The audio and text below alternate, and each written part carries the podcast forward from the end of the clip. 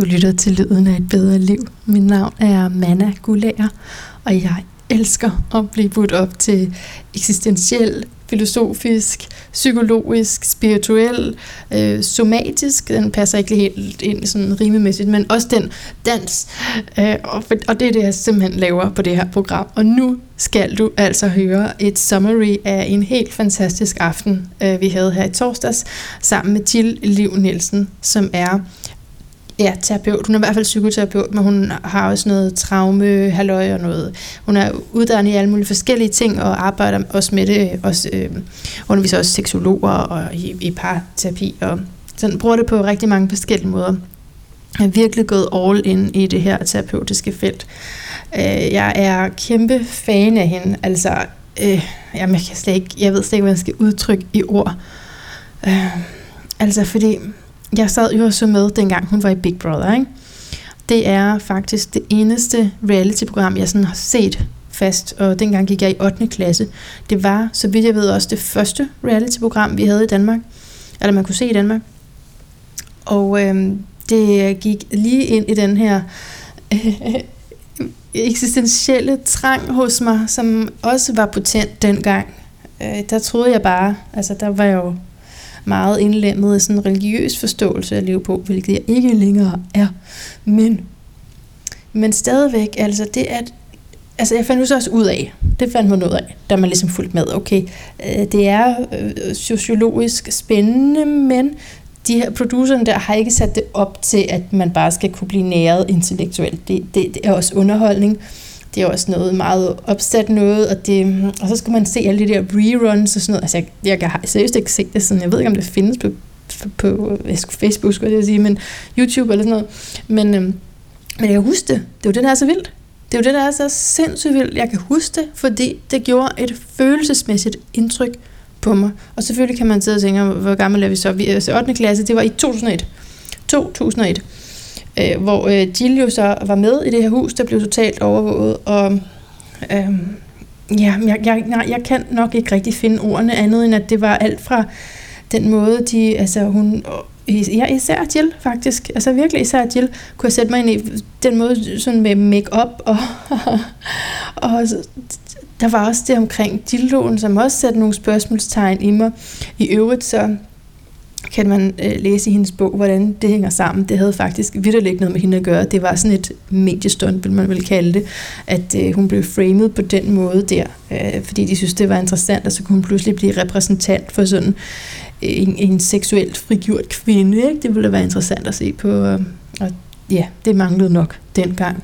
Jeg synes, at der, jeg synes, at der er mange seksuelt frigjorte kvinder i dag. Men anyway, ja, så kunne jeg virkelig se mig selv i hende, ikke mindst også, da, da man så også finder ud af, at hun har haft det svært på nogle områder, og, og så især, da hun blev forelsket i Christian, og ej, ej jeg føler, at jeg sidder bagtaler, nu skal jeg nok stoppe, øh, men i hvert fald, jeg har simpelthen så længe øh, følt, altså og siden dengang har jeg følt en eller anden sådan stærk forbindelse til hende.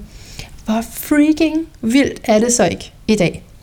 At have mit eget verdenskendte, nationalt anerkendte, øh, mega eftertragtede talkshow, ikke? bare for ikke at tale mig selv ned, hvor jeg har interviewet hende. Det er kæmpestort i min bog.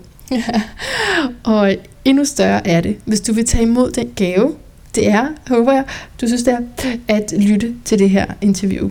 Det vil jeg simpelthen blive så glad for, fordi øh, ja, det der jo er så vildt, ikke, det er, at øh, hun gik igennem noget, mange, noget meget svært, dengang hun også var i Big Brother, altså før og ja, vel også under og efter.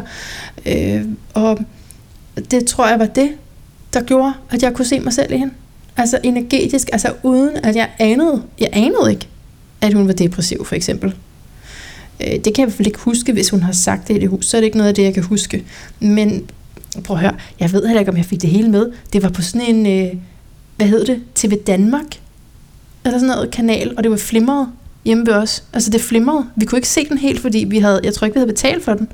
Så jeg kunne kun se den sådan flimrede, men jeg så det fast.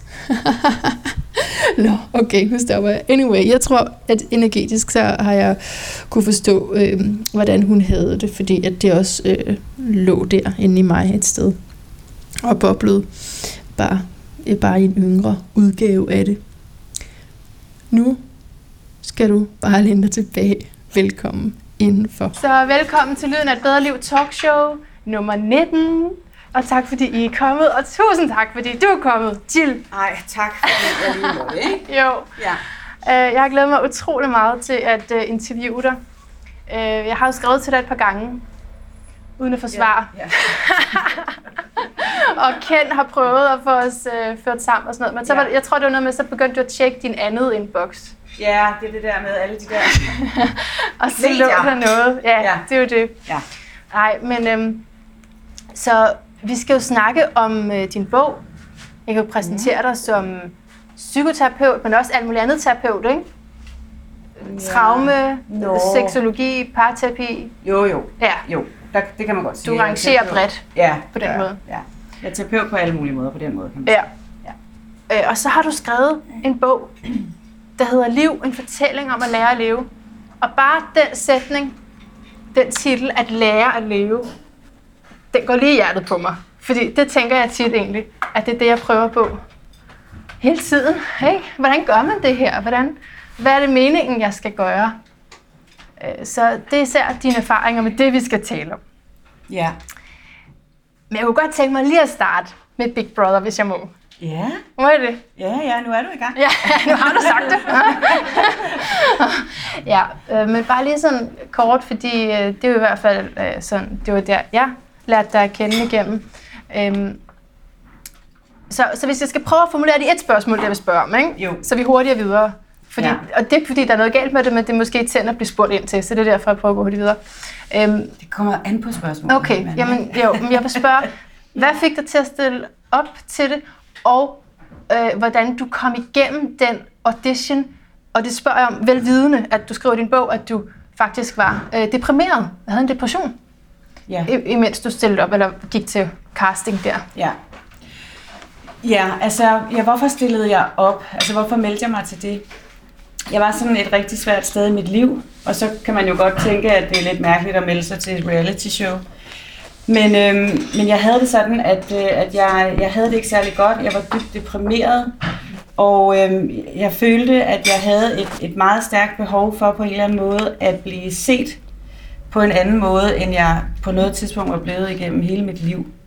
Mm. Og så tænkte jeg, øh, det var måske en meget god måde at blive set på. Det handlede ikke om at blive set, altså sådan, at nu vil jeg være kendt, eller at nu, altså den, den form for opmærksomhed. Men jeg havde sådan et behov for, at folk så mig som et helt menneske, fordi jeg en stor del af mit liv har haft en oplevelse af at være falsk. Og gå og holde på hemmeligheder, og gå og, og gemme sider af mig selv. Ikke? Øhm, og så havde jeg også nogle beskeder til nogle mennesker, øhm, som havde gjort mig rigtig ondt igennem mit liv, og som jeg tænkte, I har fandme ikke fået mig ned med nakken. Og den eneste måde, jeg ligesom vidste, at den besked kunne komme ud på, men det var jo at stille op på landstækkende tv.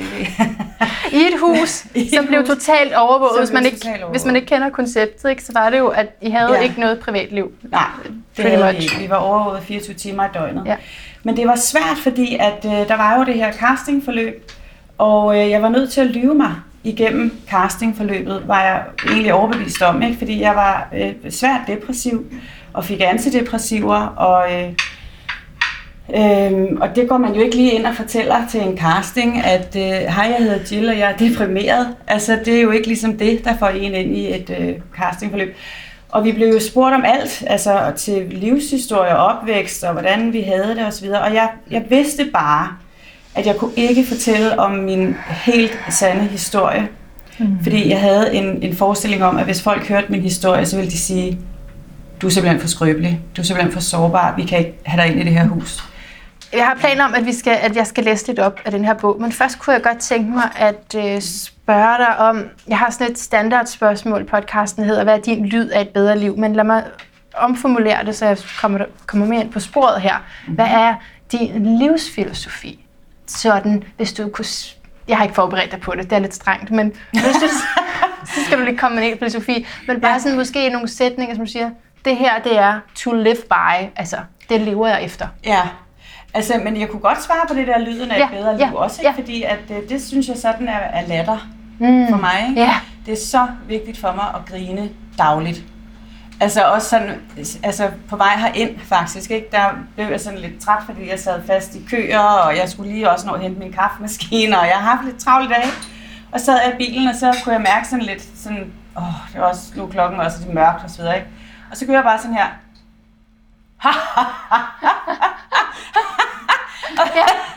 så, så, så begynder man jo at grine automatisk, ikke? Og det, det er sgu dejligt, ikke? At Ja. altid have adgang til latter på den måde, ikke? At det kan man jo gøre. Så, så lyden af et bedre liv for mig, det er Ja, absolut latter. Det fantastisk. bruger jeg dagligt mange gange på alle mulige måder, i Fantastisk. de mest Ja. mærkelige situationer også. Ikke? Ja, ja. Men altså, min, som en livsfilosofi kan man, så det så, kan man vel sige, er noget med at grine, og så det der med virkelig at gøre ting, der gør mig glad, og også ikke at beskæftige mig med noget, som faktisk gør mig i dårligt humør. Jeg ser ikke Mm. nyheder, for eksempel. Nej, Altså overhovedet. nej. Øh, jeg læser heller ikke nyheder, og mange, der sådan siger, at er du ikke bange for at blive dum? Nej, Det var, hvis man så for mange af dem, ikke? jeg er så klog Ja. på, på de områder, Ja. jeg interesserer mig for. Ikke? Og jeg har ikke travlt med at skulle vinde i Trivial Pursuit. Det gør jeg heller aldrig. Det er synd for dem, der bliver mange på mig. Men altså, så du ved, jeg har ikke brug for det der med at følge med i sådan nogle ting, fordi det Nej. gør mig ikke særlig glad. Der er Nej. så mange dårlige nyheder hele tiden. Mm, mm. Så, så jeg gør det, som egentlig gør mig glad, og det kan jo lyde meget klichéagtigt, men det er altså ret virksomt. Jamen, det er rigtig godt, altså, fordi det er også et svar på, når man har læst bogen, eller af andre veje kender noget af din historie. Fordi ja. jeg har det sådan, bare, bare så lidt af din historie er nok til, man tænker, hvorfor skulle du det igennem? Ikke? Altså Jo. at blive forarvet over, at du skulle de ting igennem. Ja. Øh, men så er det også et svar på, hvad gør du så for øh, at have gjort, tror jeg, igennem dit Ja. liv, ikke? For Jo, jo. at holde fast Ja. i den, du er, ja. og ikke gå Ja. ned. Jeg går ikke ned. Nej.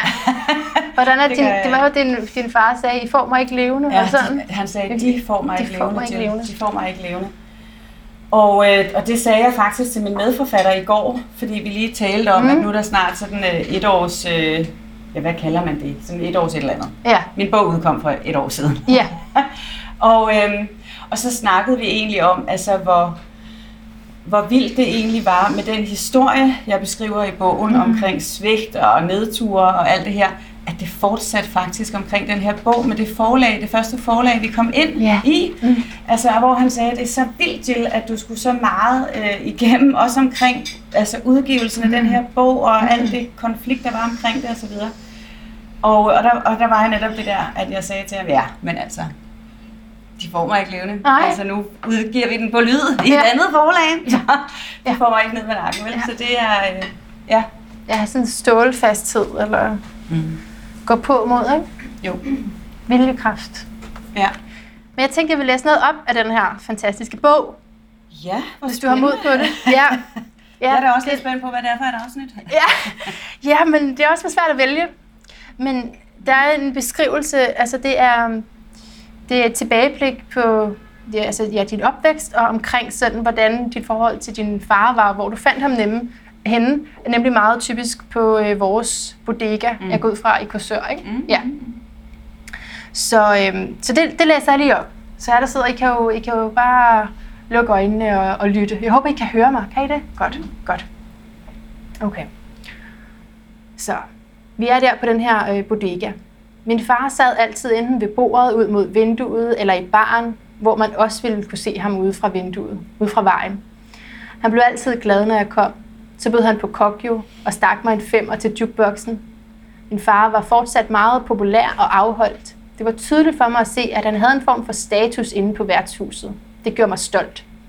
Han havde et vis forfængelighed og holdt sig godt. Han badede dagligt, var velfriseret og børstede tænder.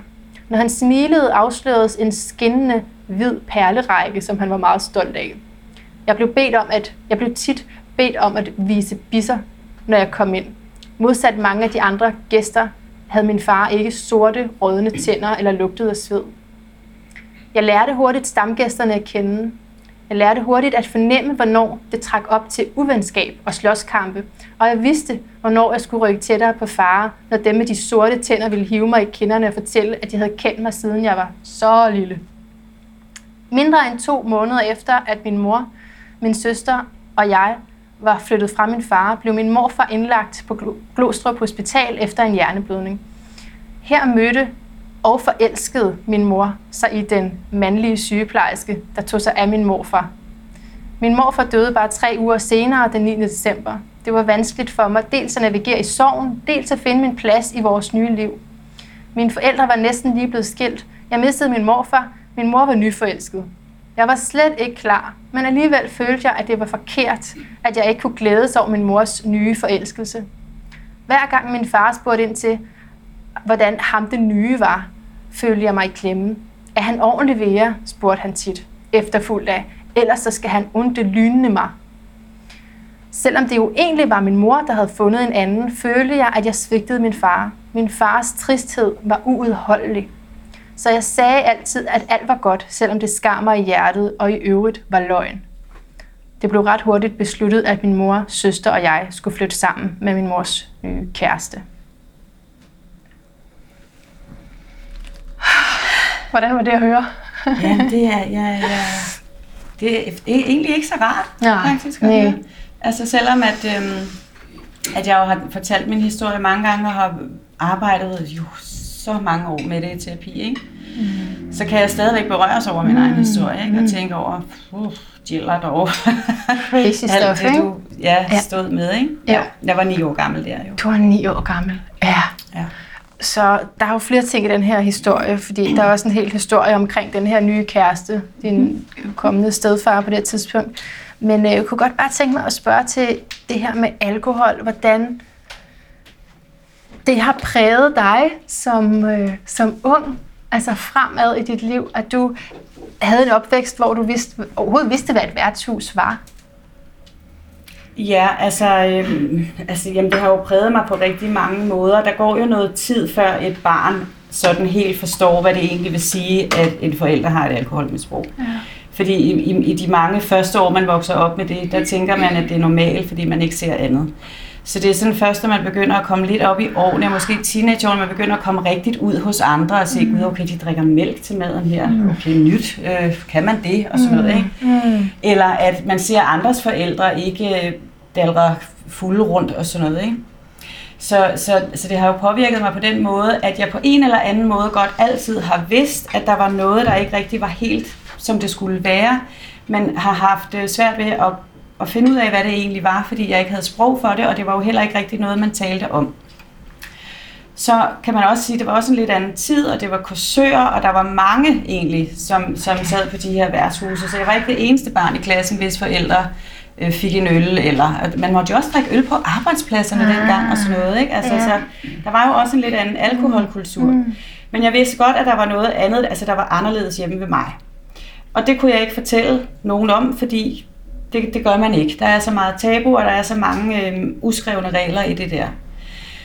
Men det blev mere og mere pinligt for mig. Altså i starten var jeg jo sådan meget stolt af min far, fordi han på en eller anden måde også var sådan ret velfungerende, og en glad mand, og en mm-hmm. flot mand, og en mm-hmm. sjov mand, og kreativ, og han kunne jo alt det. Altså han var jo et kæmpe forbillede, selvom at jeg på samme tid også var enormt bange for ham, ikke? Fordi han blev så ubehagelig, når han var fuld. Men da jeg blev ældre og kom op i teenagealderen, der blev, begyndte at blive mere og mere pinligt, fordi mm. der var hans misbrug blevet så massivt, at han var altså fuld hele dagen. Mm. Ikke? Altså, og, øhm, og begyndte at opføre sig rigtig ubehageligt også ude og offentligt, og, og nogle gange så, så fik han måske ikke rigtig rystet tissemanden ordentligt, eller hvad, når han havde været på toiletter, så de der urinpletter på bukserne, mm. eller altså, øh, hvor man bare ikke kunne holde det ud. Og det der med, at mine øh, klassekammerater sådan, om din far sidder inde på bodegaen, Jill, det var bare sådan, Ja, så, altså, så, så der hvor du er ni, der er der noget stolthed over den uh, status, ja. han har der, men udover det, så falmer den stolthed ja, den også. stolthed var jo kun inde på værtshuset ja. nu, ikke? Ja. fordi nu var alle sociale relationer, som egentlig var sådan almindelige, eller som var ordentlige, eller hvad skal man sige, de var begyndt at falde fra, fordi mm. han kunne ikke pleje et, et socialt netværk, fordi at han havde ikke interesse for det her netværk, hvis ikke der var alkohol til stede. Mm. Altså det er jo det, der sker. Man søger jo de steder, hvor der bliver drukket alkohol. Ikke? Mm.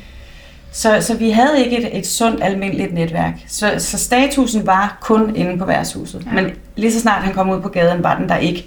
Og han rendte jo rundt med sår i hovedet og brækkede fingre og skuldre og sådan noget, fordi enten var han rådet i en slåskamp, eller havde prøvet at skille nogen ad, eller så faldt han i sine brænder der, ikke?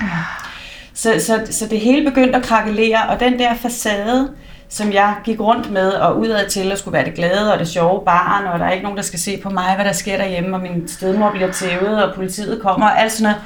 Altså alle de der hemmeligheder begyndte bare lige så stille at sive ud, ikke? Ja.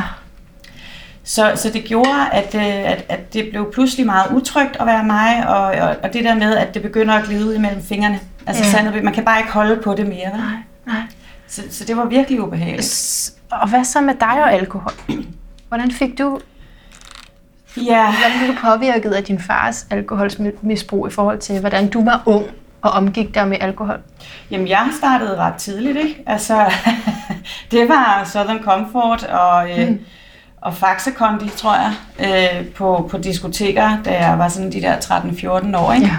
Så dullede man sig op, og så kunne man lige snige sig med ind, og så øhm, ved jeg ikke lige, hvordan jeg egentlig fik penge til det, men så kunne man lige købe en drink eller to, og måske var der nogle andre, der gav resten. Ikke? Så jeg vil da sige, at jeg har haft et festligt Mm-hmm. ungdomsliv, øhm, men det blev også for festligt jo på et tidspunkt, Ja. ikke, hvor det så Ja. begynder at udvikle sig i en rigtig negativ retning, ikke? Mm. i forhold til at få et misbrug i starten af 20'erne. Så, så, øh, så det har ja, det har jo ikke været så godt, kan man sige. Jeg har noget, jeg lige vil læse op i forhold ja. Ja. til det. Øhm, nu spoler vi lidt frem, og så kan vi Ja. spole tilbage igen. Ja, og sådan er det, ikke? vi Livet, det er ikke så... fleksible. Ja, vi er fleksible. Ja. Og det er vel heller også sådan med minder, der er jo heller ikke altid så kronologisk sat op, vel? Det er også Nej. følelsesmæssigt og Ja. sådan noget. Nå. ja. Men i hvert fald, så... Jeg ved ikke, om måske du kan sætte scenen her til. Nu kan jeg lige se, hvad det Altså, du er i hvert fald... Du går øh, på det her gruppeforløb på Stolpegården, og Ja. du skriver, at det er en skamfuld øh, periode. Kan du lige sætte scenen der, måske, hvad der er sket? ja, men altså der... Øhm, jeg, jeg er blevet omkring de 18 her. Ja. Øhm, nej, Stolpegården. Nej, nej, der er lidt ældre. Jamen, det, det er der med, når man har været i så mange øh, Ja. terapeutiske forløber ind og ud, og ja. hvornår var det ene og det andet. Ja. Stolpegården, der har jeg været ældre. Så der tror jeg, jeg har taget hul på min anden depression. Okay. Og, øhm, og er øh, ved at udvikle det her alkoholmisbrug. Ja. Ja, Okay. ja det er der, vi er. Så læser jeg op, og det er stadigvæk Ja. før Big Brother jo. Ja, ja. Altså, det er det, ja. Ja. Okay. En kold mandag morgen i februar 1999 på vej til gruppeforløbet på Stolpegården så jeg nogle alkoholikere stå på hjørnet ved en station foran kiosken og knappe morgenøllerne op. Jeg tænkte på, hvor rart det måtte være at stå der uden at behøve at tage ansvar for noget som helst. Uden at skulle kæmpe så hårdt for at passe ind, passe et job, virke almindelig, glad og overskudsagtig. Uden at behøve at ordne alle de der almindelige voksne ting, som, alle mulige, nej, som almindelige voksne bare gjorde uden besvær, men som jeg virkelig skulle tage mig sammen om. Nej, undskyld, det er, det er mit Ja, ja, syn men igen, tage ikke? mig sammen Tage mig sammen om. Jo, og bruge uanede mængder på energi på. Bare at stå der og fortælle de samme røverhistorier og blive enige om, hvordan samfundet svigtede dem. Bare skide på rodekuverterne. I sidste ende vil systemet alligevel at tage over. Og så. Og så blev jeg for alvor bange. Som i seriøst bange for at ende som min far. Den dag traf jeg et valg. Jeg ville gøre noget andet. Blive noget andet. Ja. Jeg synes bare, det var så stærkt. Også fordi, måske her, kan I fornemme den tanke der, altså jeg tror alle har set dem der på, ved bænken, eller ja. Hvor de hænger ud, ikke? og så ja. Tænke, åh, det ser så bekymringsfrit ud. ikke? Jo, det gjorde det i hvert fald for mig, Ja. den morgen der. Ikke? Mm. Øhm, og jeg havde det virkelig sådan, altså det er jo utrolig svært for, øhm, for mennesker, som måske aldrig har haft en depression, eller været syge med stress, eller har haft en, en svær opvækst eller sådan, at forstå, hvor voldsomt det kan være bare at åbne en kuvert. Og frygte, hvad er det, jeg åbner og tager op. Ah, Er det, rodekuverterne. en, ja, Mm, mm. er det en regning? Kan jeg overhovedet betale den? Hvad hvis nu jeg ikke kan? Hvad skal jeg så? Eller hvis jeg kan, øh, orker jeg at gå ned på posthuset? Altså det var jo i den tid, ikke? Der var jo ikke e Nej, nej, nej. altså der skulle man jo ud af døren, ikke? Ja. Så de der sådan helt almindelige ting, handle, stå i kø, mm. øh, støvsuge, vaske tøj, øh, ordne sådan nogle ting. Altså det var noget, jeg virkelig skulle bruge utrolig meget energi på at gøre. Altså det var voldsomt øh, frustrerende. Øhm, så det der med at, og, øh, og så se de her alkoholikere, som bare stod der, og hvor jeg bare tænkte, åh, den der fantasi, den der tanke om at bare slippe Ja. alt ansvar, og så Ja. på et eller andet tidspunkt, så er der nogen, der griber mig. Ja. Og så behøver jeg ikke andet. Og så kan jeg også bare stå der og drikke mig fuld og ikke tænke en skid over det. Altså det føltes bare så tiltalende. Altså, ja. Men, Og så, men, og så, og ja, så ja. blev jeg virkelig, virkelig skræmt. Og så tænkte jeg, nej nu er der ved at være lige meget Jack Tom Krakov Nielsen over den her. Nu tager du dig sammen. Nu gør du noget andet. Du skal jo noget helt andet, fordi det er jo slet ikke det her, du vil. Det her det er jo et udtryk for, at du bare ikke magter, men du, du skal nok, altså, du skal noget andet, nu gør du noget andet. Ikke? Ja, ja, Så, så det var en, en ret stærk dag, ja. den dag. Ikke? Og med konsekvenser går jeg ud fra, ikke? Jo, jo, jo. Altså, fordi, men du må også flere gange i dit liv have taget den der slags beslutninger. Nu skal jeg noget andet, jeg skal blive til noget andet. Fordi du har hele tiden har fået det præsenteret for dig. Ja. Nogle voksne, som du ikke helt kunne se op til.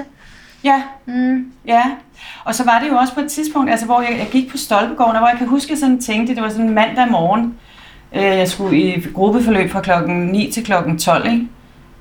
Altså sådan lige en deprimeret i et gruppeforløb mandag morgen klokken 9. Hvem fanden kommer afsted til det?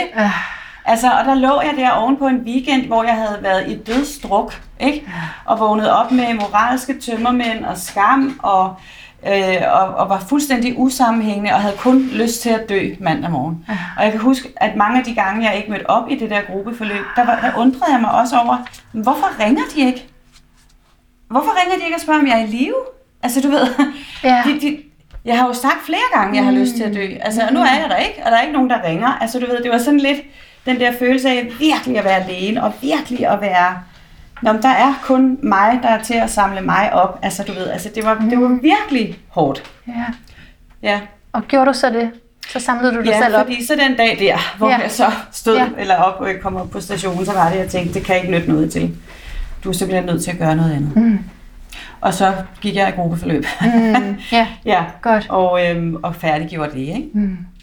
Så din bog er jo sådan et mix af personlige historier, som vi har taget hul på her, og faglige refleksioner. Mm. Og det kan jeg rigtig godt lide. Ja, det kan jeg også. Fordi så kan man lige, altså, ja. Ja. øh, fordi det, det, det der med at fortælle sin historie, det er jo det er fedest, når det peger hen imod noget, man har lært. Ikke? Jo.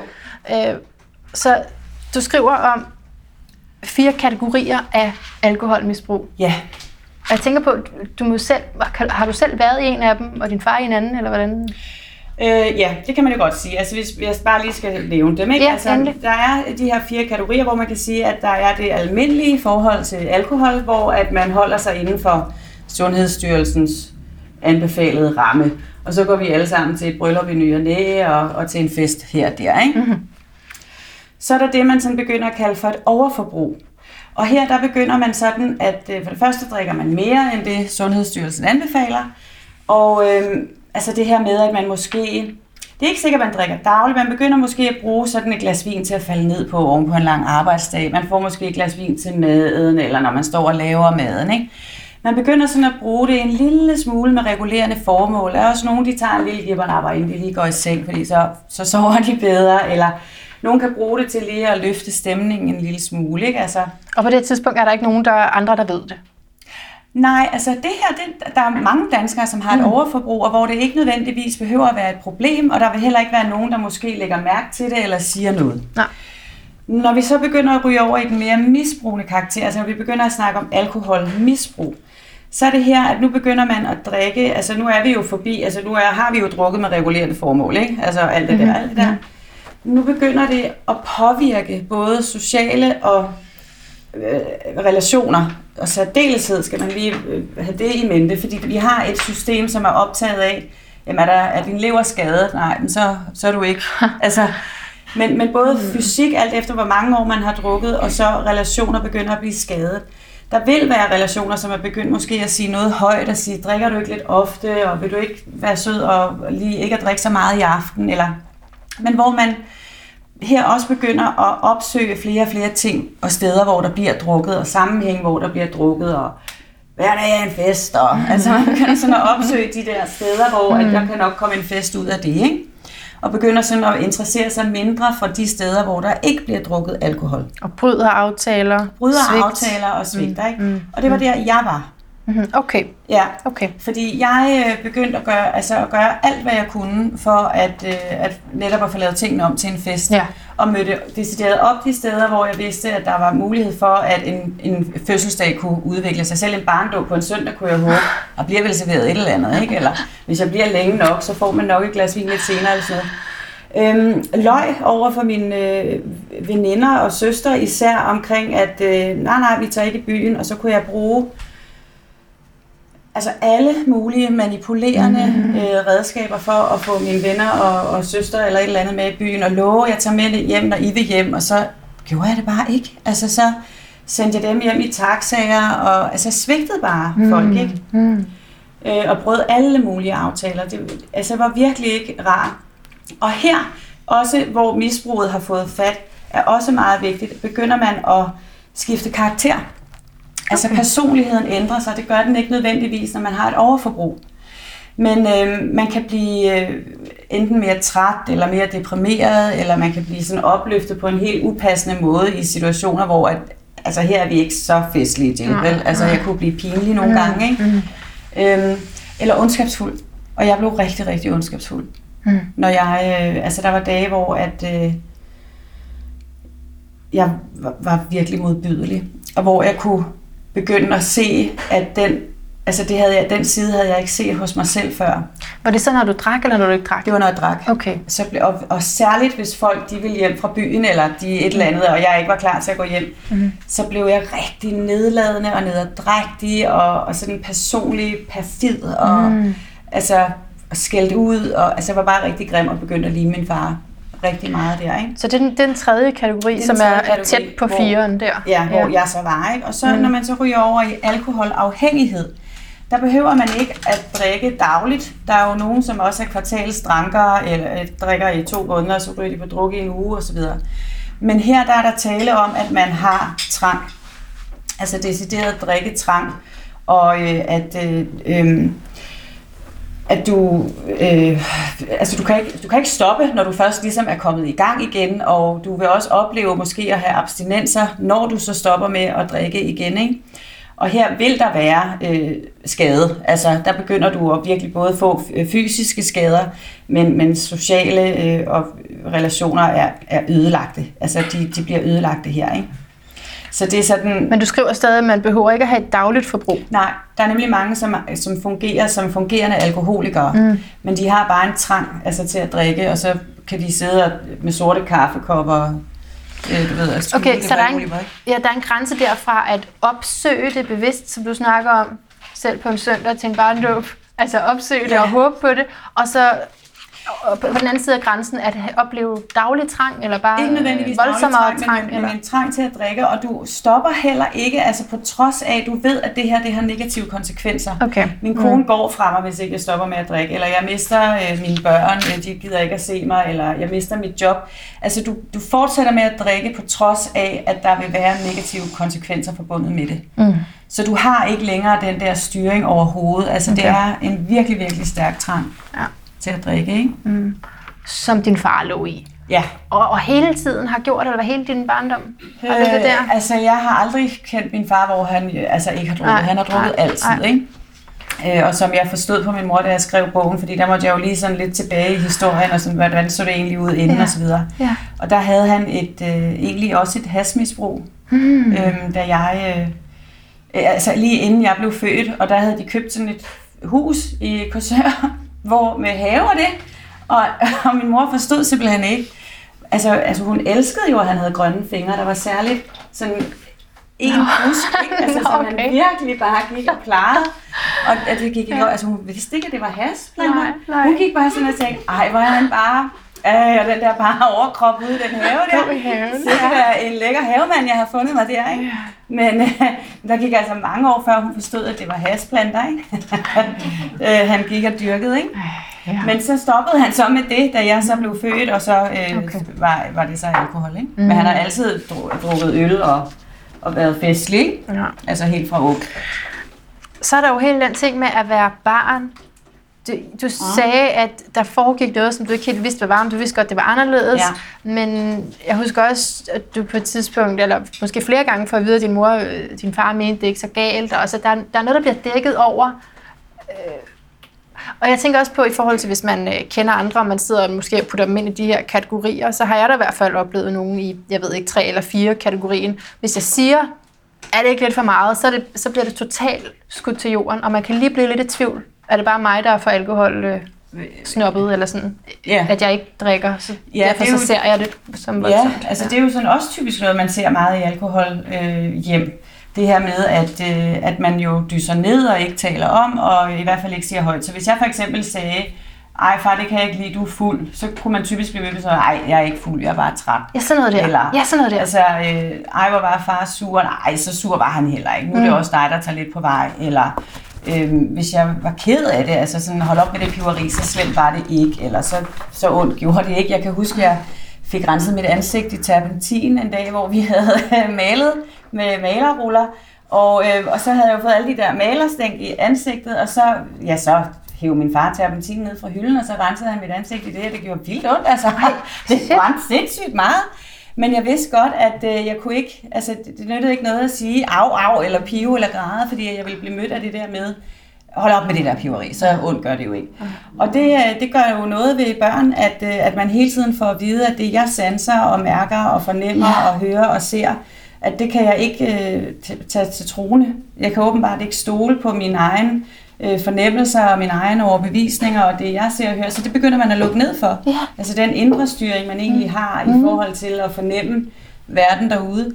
Og så bliver man yderstyret, og så bliver man optaget af, når, nu slog jeg mig med den her hammer, gør det ondt? Ja, det gjorde ondt. Nå, okay, så græder jeg, hvis, hvis du siger, det gør ondt, ikke? Eller, altså jeg kunne ikke vælge en is på et isskilt til sidst, fordi jeg var så forvirret omkring, hvad jeg egentlig mente, og hvad jeg kunne lide, og hvad jeg synes om, og hvor meget, altså fordi hvis jeg pegede, hvis jeg fik at vide, hvad for en is vil du have til her på skiltet, ikke? så stod vi nede ved en eller anden ølkiosk nede i skoven, ikke? Nå, hvad, vil du, hvad for en is vil du have? Så sagde jeg, så, så vil jeg gerne have den der. Jamen, det kan du ikke lide.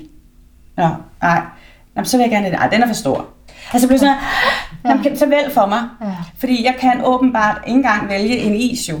Så, så når vi så øh, vokser op og bliver øh, voksne, mm. så bliver det meget, meget svært at finde ud af selv, hvad er det for en uddannelse, jeg vil på? Mm. Øh, hvad er det, jeg egentlig godt kan lide? Altså et menukort på en café, de bliver jo større og større i dag. Det er jo et mareridt. Altså det kan man jo ikke engang vælge, hvilken ret. Vel, så kommer man til at sidde og spise øh, den overfor spiser, ikke? Jo. Øh, så, så, så det bliver meget svært at vælge ting i livet, når man hele tiden har fået at vide, at det du har mærket, sanset, set og hørt, det kan du ikke stole på. At det er ikke rigtigt. Var det det, du mente? Det var fuldstændig lige det, jeg mente. Okay. Fuldstændig. Det var lige præcis det der indre Ja. yderstyret, Ja, øh, jeg gerne vil ind på. ja. Øh, fordi, ja, fordi det er så klassisk, ikke? At Jo. få at vide, nej, det, jeg, altså, nå, det er også fordi, nu er jeg, min baggrund er religiøs, ikke? Så er jeg måske endnu mere hæmmet omkring alkohol. Så derfor, så, så når jeg kan fornemme det, og nu har jeg en ven, som jeg, jeg ved, jeg ved det bare, at han er fungerende, velfungerende alkoholiker, er det, man siger. Øh, men øh, altså, så jeg, er- jeg er helt sikker, fordi der er øldåser over det hele, og, og det er hver eneste gang, øh, at han skal have noget, der skal drikkes også. Ikke? Øh, men, øh, men han vil aldrig nogensinde sige det. Nej. Selvom jeg har spurgt ind, så får jeg bare at vide det, fordi jeg har den baggrund, jeg har. Ikke? Ja, så bliver du Ja, gjort lidt forkert på Ja, den. ja. Så, men øh, jeg har forstået, at det er helt klassisk, at Ja. man ikke... Det er det, og der kan man jo også sige, altså, det, og det, uden at vide særlig meget om egentlig religiøse baggrunde på den måde, ikke? så det skal jeg ikke være ekspert Nej, men jeg i. tænker bare, at man men ikke tænker, at- Det nej, det, ja, ja, det. men der er jo ja. også nogle rammer Ja, ja, ja. ja. Og, nogle måder, man skal Ja, ja. leve øh, i det på, ikke? Jo. Hvor at, øh, at, at der bliver det jo også lidt yderstyret. Hvad er det for en Jo, det er rigtigt.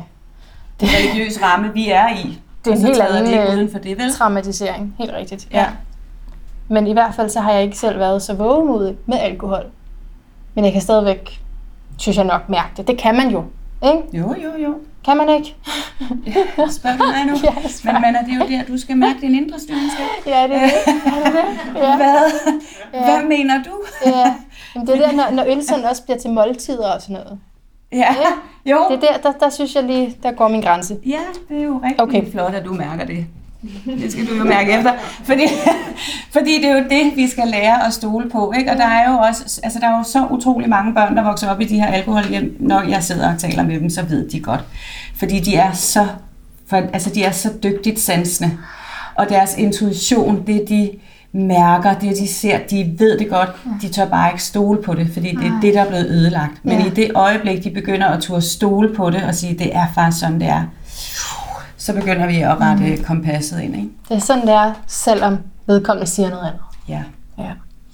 Okay, spørgsmål. For dejligt. Altså, jeg tænker bare, når man har levet et liv i så mange år, hvor ens selvstyring er blevet smadret på den måde, hvordan bygger man den så op igen? Altså, hvis det tager 20 år at bryde den ned, hvor mange år tager det så at bygge den op igen? Og kan man det? Ja, altså hvor mange år tager det? det? Det er virkelig sådan et svært spørgsmål at svare på, fordi for nogen tager det virkelig mange år, og for andre tager det kortere. Og der tror jeg, at det både hænger sammen med ens egen motivation i forhold til, hvor meget ønsker jeg egentlig at arbejde med det her, og hvor meget øver jeg mig på det, og altså, øh, hvor at, at det kan jo være helt sådan nogle bitte små ting, hvor man starter, altså hvad hvad vil jeg helst have i dag? Fanta eller cola? Altså det kan være helt på det niveau, man starter, ikke? Tør jeg en dag at sidde over for en, som bestiller en bøf, øh, og jeg har bestilt salat?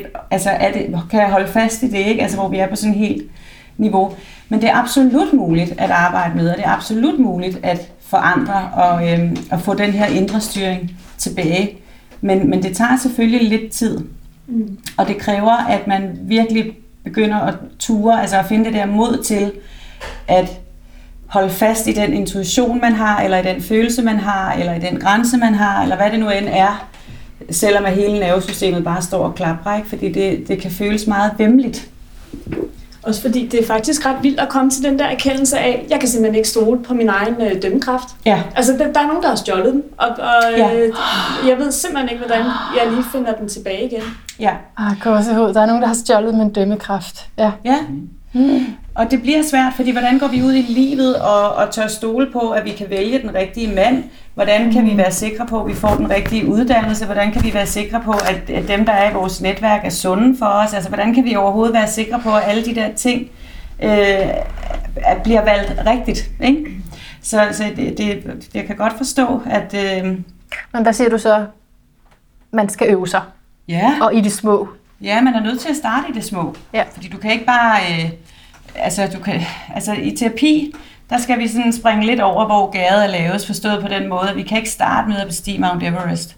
Så det er det samme, hvis man begynder at arbejde med grænser, og man har en rigtig svær relation til sin mor, så det er nok ikke hende, man skal starte med at sætte en grænse over for. Mm. Så skal man starte med at sætte en grænse i en relation, der måske er lidt tryggere, hvor at man øh, måske der bliver mødt med garanti på en, en, en tryg måde. Ikke? Mm. Så man kan starte med en veninde for eksempel, ikke? Og sige, øhm, øh, altså jeg, jeg har det utrolig svært lige nu med at sige, at jeg ikke har lyst til at komme og male din lejlighed. Men nej. Men nej. Jeg tror, jeg forsøger mig nej, og jeg skal ikke engang noget. altså, jeg har bare lyst til at være mig selv. Oh. Altså det. så, så, altså man starter der, man, man, man, man springer over, hvor gader laves i terapi. Starter i de små step hele tiden. Og øver sig i de tryggeste relationer, man kan finde. Hele tiden, ikke? Ja. Så nu vil jeg bare lige sige, nu må jeg endelig også uh, sige til jer andre, hvis jeg har et eller andet, så vi ved, at det kan lade sig gøre. Men uh, jeg kommer til at tænke på, når du siger det, Mm. jeg tænker det i astrologiske symboler, men det jeg tænker, det er, det betyder, det du også har beskrevet, uh, people pleasing syndrome, ikke? Jo. at du vil gøre andre tilfreds hele tiden. Ja. Fordi, men faktisk bare det der med, at jeg skal ikke noget, men jeg siger nej alligevel. Det er da egentlig for mange af os svært. Ja, Ikke? Hvis man gerne vil Jo. hjælpe, men man vælger at prioritere sig selv. Ja. Og stå ved den beslutning. Ja.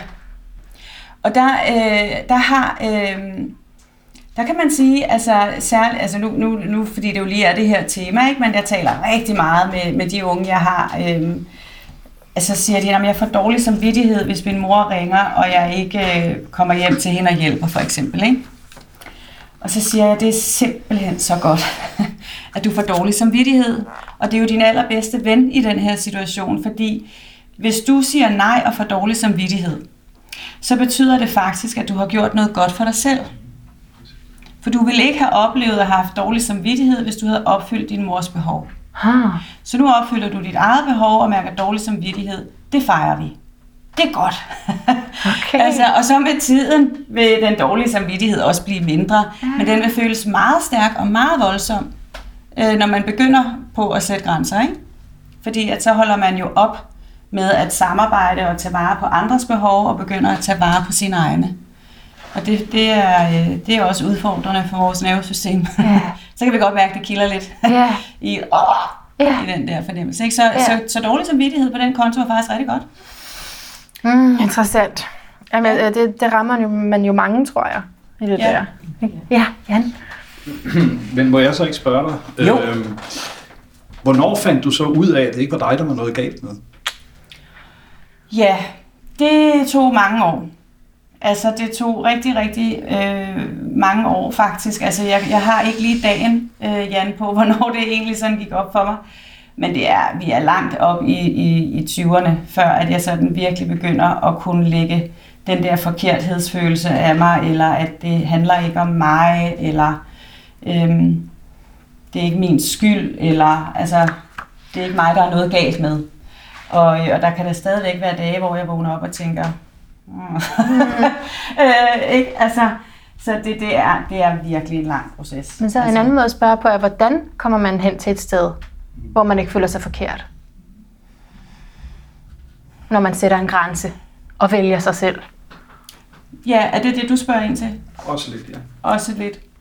Hvordan kommer man derhen? Mm. Jamen, det er jo practice, practice, practice. Ja, altså, det, ja. altså jeg, jeg, jeg, kan jo, jeg ved ikke, om, om, om det er nødvendigt, at alle går i terapi, men det vil jeg nok egentlig mene, hvis man har en opvækst med alkoholmisbrug. Ikke? Ja. For mit vedkommende har det i hvert fald krævet, at jeg gik i terapi og fik hjælp til at forvente de der usandheder, mm. som, som jeg havde fået printet godt og grundigt ind på, øh, på nethinden, ikke? eller i min printplade. Altså, så, så, så det har krævet rigtig meget terapi og, øhm, og få talt om det og få, få tilbudt nogle andre måder at tænke det ind på. Ikke? Jo. Jo. Det er den eneste vej. Øvelse.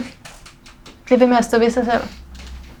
Ja, og jeg sidder lige og, og tænker, Mm. mm. fordi der var et eller andet omkring det, du spurgte om, Jan, som jeg føler, jeg ikke rigtig Nå, lige har fået ja. svaret ordentligt på. Fordi hvad var det, du egentlig startede med at spørge om?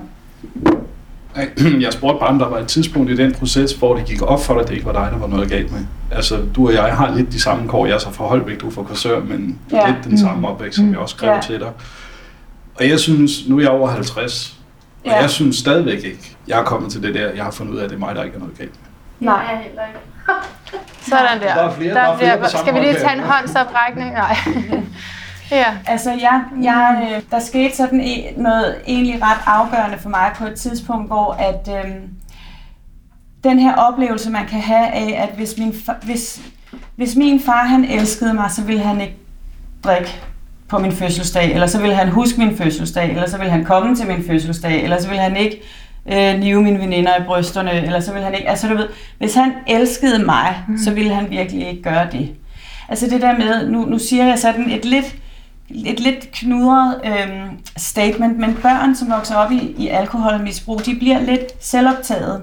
Og det er ikke på den der selvoptaget måde med at se mig-agtigt. Nej, tværtimod.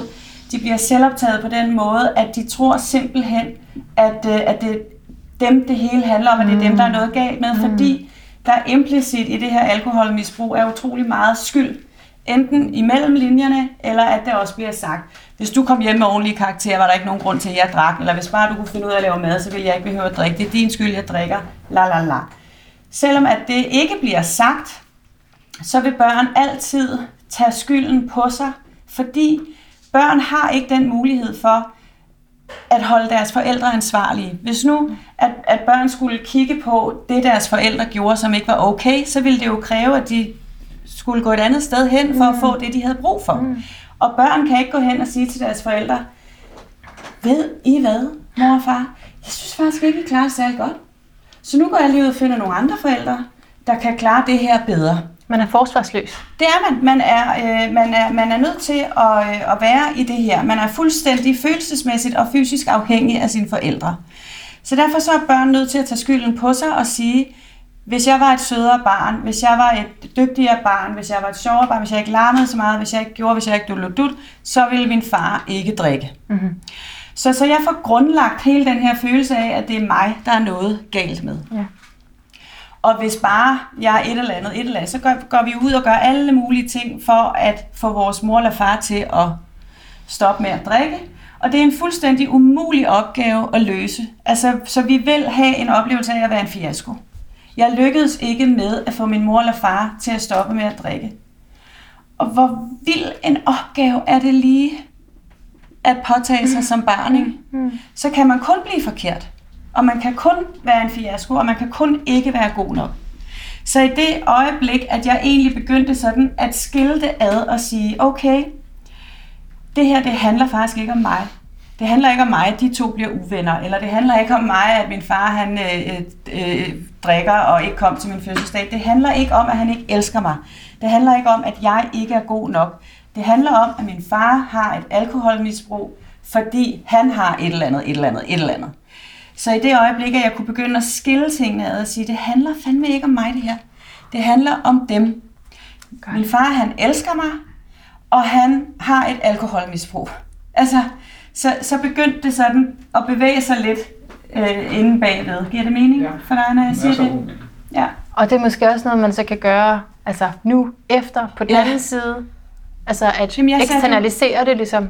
Fordi jeg Det er kørte dem. alle ind i den der, Ja. elsker mig, elsker mig, ikke test. Ja. Hvis min øh, søster ringede og sagde, nej, jeg kan ikke komme på lørdag, det er også fordi, hun ikke elsker mig, eller det er også fordi, jeg ikke er god nok, eller hvis mine veninder ikke mødt op, Ja. øh, nå, men så er det også fordi, jeg er ikke god nok, eller fordi de ikke holder af mig, eller så er jeg ikke lige så tæt en veninde, eller sådan et eller andet. Altså, jeg kunne køre alle ind i den der, hvis de gør det. Hvis min far husker min fødselsdag, så er jeg god nok, så elsker jeg mig. Eller hvis mine veninder kommer, så er jeg en god. Altså så, puh, hvor var det opslidende, at skulle have det hele til at handle om mig. Så for- forstår I, hvad jeg mener med selvoptaget, når jeg siger det på den måde? Ja. At, øh, at det behøver vi slet ikke at være. det handler om de andre. Ja, ja, Ja. det er derude. Det er derude. Ja. De kommer ikke på lørdag, fordi de skal noget andet. Og Ja. du er stadigvæk pissfed og skide sød, og de elsker dig lige meget, men, men nu, nu skal de så til noget andet, Jill. Ja. det handler slet ikke om dig. Er det ærgerligt, det kommer? Ja. Mm, mm. Er du god nok? Ja. Altså, du ved. Yes, adskil det på den måde. Ja. ja. Så der kommer jeg til at tænke på også, øh, som jeg tror, det er i dine teenageår, hvor du beskriver det her med, at, at du finder mænd, der bekræfter, at du ikke er værd at elske. Jeg tænker på der, hvor det begynder også at blive sådan en ubevidst ting. Ikke? Altså det er jo det, der er farligt, når man ubevidst også begynder at indlede sådan nogle forhold til nogle mennesker, der kan sige det samme til en, som man har fået at vide hele tiden indirekte, Ja, føler man. ja, gentagelsestvangen. Ja. At man udsætter sig selv for de samme ting, man har oplevet igen og igen. Altså, det gør man jo ikke bevidst. Det er jo ikke sådan, at man tænker, Nå, nu går jeg skulle lige ud og finder en, øh, en rigtig dårlig kæreste. det er jo ikke det, man Nej. går ud i verden med. Men jeg blev ved med at sætte mig selv i, øh, i kærlighedsrelationer, hvor at mine partnere var følelsesmæssigt utilgængelige. Ja. Og, øh, og det blev jeg bare ved med og ved med og ved med, det lærte jeg ikke noget af. Og da jeg så røg op i, øh, i, i 20'ere og start 30'erne der, så, øh, så mødte jeg simpelthen to mænd, som var øh, voldelige, f- Ja. fysisk og psykisk voldelige. Og, øh, og der er jo mange, som tænker over det her med, hvorfor, hvorfor er det, at, at hun bliver ved med at finde de der dårlige kærester, hende Jill der? Altså kan hun ikke... Øh, men, men vores hjerne forsøger egentlig at reparere det, vi kommer fra. Men når vi ikke rigtig har redskaberne til at reparere det, så bliver det jo rigtig svært. Men, men det, jeg skulle lære, og jeg skulle blive ved med at lære i de her relationer, det var, at jeg var nok værd, at jeg netop var værd at elske. Og det var jeg nødt til at finde ud af, og det tog godt nok mange år og mange kærester, ikke? Altså før, at, øh, at jeg kunne mærke min egen integritet så meget, mine egne grænser, min egen værdi, at jeg sådan kunne rejse mig op og sige, nu er det nok. Jeg skal ikke finde mig i det her mere, fordi kan I se det, jeg snakkede om før med, at børn er jo nødt til, altså vi er fysisk og psykisk afhængige af vores forældre. Så i de relationer, hvor vi bliver budt det her, der er vi nødt til at tåle det. Og så tænkte min hjerne, når man, så putter jeg dig over i nogle forhold her, hvor du bliver ved med at tåle det. Men du behøver ikke at tåle det mere, Jill. Du kan bare gå. Fordi du, du er så meget værd, at du behøver ikke at finde dig i det mere. Og det var det, jeg sådan ligesom skulle lære. Og det var nogle dyre lærepenge. Ja. Men, men nu har jeg lært det. Yay! Åh, hua! Ja, ja. Ja. Men, og og det er jo så, så det er om vold. Der over, der har du nemlig også Ja, tre. altså gentagelsestvang, ikke? Jo. Jeg, røg bare, jeg, jeg skulle bare gentage så meget, at jeg Ja. til sidst røg ud i nu. Altså, fordi til at starte med var det jo bare følelsesmæssigt, altså bare følelsesmæssigt utilgængelig, ikke? Men øh, hvor at, øh, at jeg hele tiden støtte på det der med ikke at føle mig elsket, og ikke at føle Ja. ja. mig værdsat, og ikke at føle mig god nok, og sådan noget, fordi de hele tiden valgte alt muligt andet, du ved, ikke? Så jeg blev ved med at vælge mænd, der blev ved med at fravælge mig på en eller anden måde, ikke? Øhm, og, og røg helt ud i det der voldelige perspektiv. Men det er jo også det, du har været vant til, ikke? Det er jo svært at være i noget, som man ikke har lært at være i. Ja, Altså, så vælger man jo noget, som man kender, fordi det er det, der er Ja. trygt, og det er det, man har lært at navigere i. Ikke? ja, det utrygge er jo trygt. ja lige præcis. Altså, den ligning går jo totalt op. ja. Ja. Men og så er det, du siger, så blev det så værre til, at det blev øh, så fysisk vold også. ja. Kan, vi give, kan du tage de der kategorier måske? Eller er det for meget? Nej, nej, hvad for kategori? Terapeutisk jukebox her. Ja, ja. Jamen, øhm, den fysiske vold, den psykiske vold, den Nå, seksuelle ja, vold, ja, den materielle vold. ja, der er de den, her fem former for vold, ikke? Og øh, den, som vi alle sammen kender mest til, det er den fysiske vold, fordi det er den, der også er synlig. Det er der, hvor vi ofte ser mærker, og, eller huller i dørene, eller stole, der er gået i stykker, og så videre. Så fysisk vold, det er alt fra skub og riv og niv og hiv og, øh, og så at blive slået med enten hænder eller våben eller genstande eller holdt nede eller forsøgt kvæl. Altså alt, hvad der har fysisk kontakt med enten hænder, næver eller genstande. Ikke? Mm-hmm. Øhm, den psykiske vold, det er så her, hvor vi øh, bliver øh, enten verbaliseret, altså øh, på en nedladende vis, ikke? altså vi bliver talt til på nedladende vis, at øh, vi er, bliver styret og kontrolleret af for eksempel jalousi, kan det være også, ikke? At, øh, at vi bliver, der er også den her latente vold, som ligger inde i den psykiske vold, hvor man hele tiden er bange for, at, øh, at der sker ny vold. Så det, det er faktisk også inde under den psykiske vold. Så psykisk vold er ord, det er øh, kontrol, det er øh, dominans, det er styring på, på meget, meget voldsom vis. Ikke? Og så bliver man systematisk nedbrudt af, af, af, nedladende og nedværdigende ord. og, og, ja, så er det det, du skriver med latent vold, at så bliver man styret af strategiske overvejelser med henblik på at undgå, Ja. ny, undgå Så begynder man jo ja. at tilrettelægge sit liv for at undgå ny vold. Så jeg, jeg taler ikke højt, eller jeg lister, eller jeg går ikke med nedringede bluser, fordi det udløser et, øh, et overgreb eller Ja. ja. et eller andet. Ikke? Og så er der den seksuelle vold, hvor at vi øh, er udsat for seksuelle overgreb, og det kan være både altså, øh, fysisk seksuelle overgreb, altså fra vores partner, men det kan også være, at vi bliver udsat for seksuel vold fra partnerens venner, eller bliver solgt til andre, eller at vi bliver tvunget til at overvære øh, noget, vi ikke har lyst til. Eller, så et seksuelt overgreb behøver ikke altid at være fysisk, eller at der skal være fysisk berøring. Øh, vi kan også blive øh, udsat for visuelle ting, som er seksuelt krænkende. Ikke? Jo, ja. Og så er der den, øh, hvad var det? for- Materielle vold. Så er der den materielle vold, og det er her, hvor at vores ting bliver ødelagt. Hvor at øh, udøveren for eksempel altid over for for eksempel børnene smider yndlingsdukken ud, eller river øh, barnets yndlingsbamse i stykker, mm. eller øh, der var nogle af de der kærester, jeg havde, altså så, så, så, så troede de med at klippe mit tøj i stykker. Altså ting, der har betydning for en, bliver der truet med, at det bliver ødelagt. De ødelægger aldrig deres egen ting. De kunne aldrig finde på at tage deres egen bærbare og bare... Øh, altså det er altid øh, den, det går Ja, ud over jo.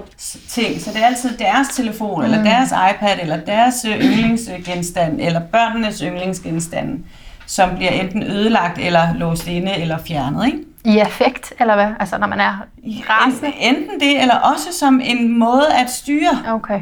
okay. øh, det andet menneske mm. på. Ikke? Mm.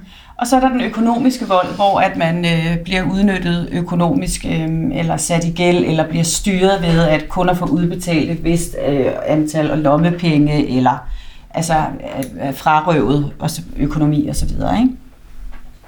Så det er de fem forskellige typer af vold, der er. Jeg tænker, det er meget godt til Og så er der jo den digitale vold i dag også jo. Oh, ja. Ikke? Som jo faktisk også hører ind under den psykiske vold. Mm, Men den er selvfølgelig også med. ja. Ja. Yes. Sådan et eller andet social shaming, eller sådan noget. Ja, ja, og billeder, der bliver brugt, og, Ja, ja, og at der ja. ja. bliver skrevet alt muligt på, Jo. på, øh, på, på alle mulige sider og sådan noget, ikke? Ja. Jeg giver lidt et rum til, hvis der er et spørgsmål. Ellers så vil jeg nemlig gå videre med at læse noget op. Er nogen, der har et spørgsmål? Nej. Okay, nå. Ja, jeg er altså også spændt på, hvad du læser op, fordi jeg ved jo slet ikke, hvad du vil læse op. Så det er sådan lidt med sådan lidt, hvad må der bliver læst op nu? Ja, ja du, har jo, du har selv skrevet det, skulle jeg til at sige, men du har jo så skrevet ja. det, som du sagde, sammen med uh, Jan Eriksen. Ja. Øh, som i øvrigt sagde, hvis jeg lige skal indskyde det, eller som i øvrigt skriver på bagsiden her, at øh, det ikke stod skrevet i stjernerne over kursør, at Jill skulle ende som vinder i det virkelige liv. Og det synes jeg bare er meget sjovt som astrolog, fordi der synes jeg jo, at det står skrevet i stjernerne, at du, du skulle blive vinder. Altså måske netop fordi du har været igennem så meget. Ikke? Altså, Hvis jeg bare havde vidst det, ikke? Ja. Så havde jeg jo bare kunnet læne mig tilbage. Gå til astrolog. Det nok gå. Præcis, ja. ja. Men, men jeg forstår så udmærket, hvad han mener, når jeg læser bogen og, og de der vilkår, der har været, ikke? Jo. For at udfolde dit potentiale. Det har været benhårdt. Så før da jeg læste op den her historie, den her setting med dit far, og du bliver ligesom vant til at være på det her værtshus, så sker der noget omkring din øh, morfar og moren der, der forelsker, din mor, der forelsker sig i en Ja. mandlig sygeplejerske. Og der kan vi så lige øh, spole lidt frem, hvad der så sker der, når I flytter ind sammen med ham. Ja. Må jeg læse det op? Ja. Mm, okay. Så, det er ikke specielt fedt, skal jeg lige advare at sige. Nætterne, hvor jeg hørte fodtrinene dreje mod venstre hen mod døren, forløb med en flydende masse af ubehag, vemmelse og et virvar af negative følelser.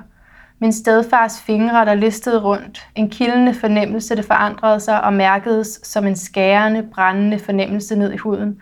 Berøringer, jeg ikke kunne lide på steder, der var alt for private til at blive rørt ved. Jeg havde, at han rørte ved mig på den måde. Jeg lød, som om jeg sov, lå livløst og slapt hen, mens jeg indvendigt var stivnet af skræk. Det var en underlig død fornemmelse, hvor jeg bare mærkede min krop blive rykket og flyttet. Jeg var så bange. Bange for den næste berøring. Bange for, hvad der ville ske, hvis han opdagede, at jeg var vågen. Bange for, at min mor ville komme ind på mit værelse og opdage det. Samtidig håbede jeg så inderligt, at hun ville afsløre det, stoppe det, fjerne ham og redde mig. Ja, yeah. Ja så det er jo, nu har vi snakket om alkoholen, men der er jo også de her fysiske ting, der foregår. Ja. Overgreb, der foregår. Ja. Øh, ja, fra min stedfars side der. Ja. Som jo så er et helt andet kapitel ind i den her kapitel, ikke? Fordi man kan sige, jeg sætter lige en parentes om det, ikke? Fordi min far, som øh, jo faktisk også var, var seksuelt øh, grænseoverskridende på mange forskellige måder, men uden at han havde en seksuel hensigt. Mm. Altså, øh, men der er rigtig mange, øh, som har et misbrug, som ikke forstår grænser.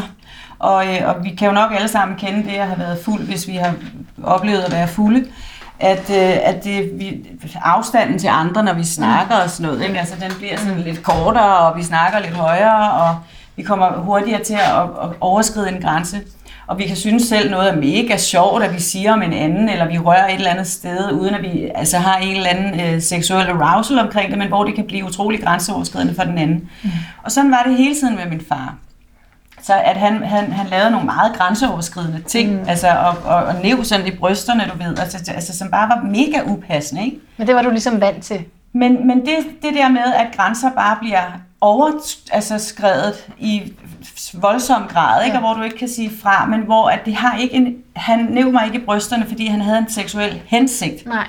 Det er bare ikke okay, og det er totalt for meget, og, og, og, og, og, og krænkende, og alt muligt. Ja. Men han havde ikke en, en seksuel hensigt til hans egen nydelse. Aha.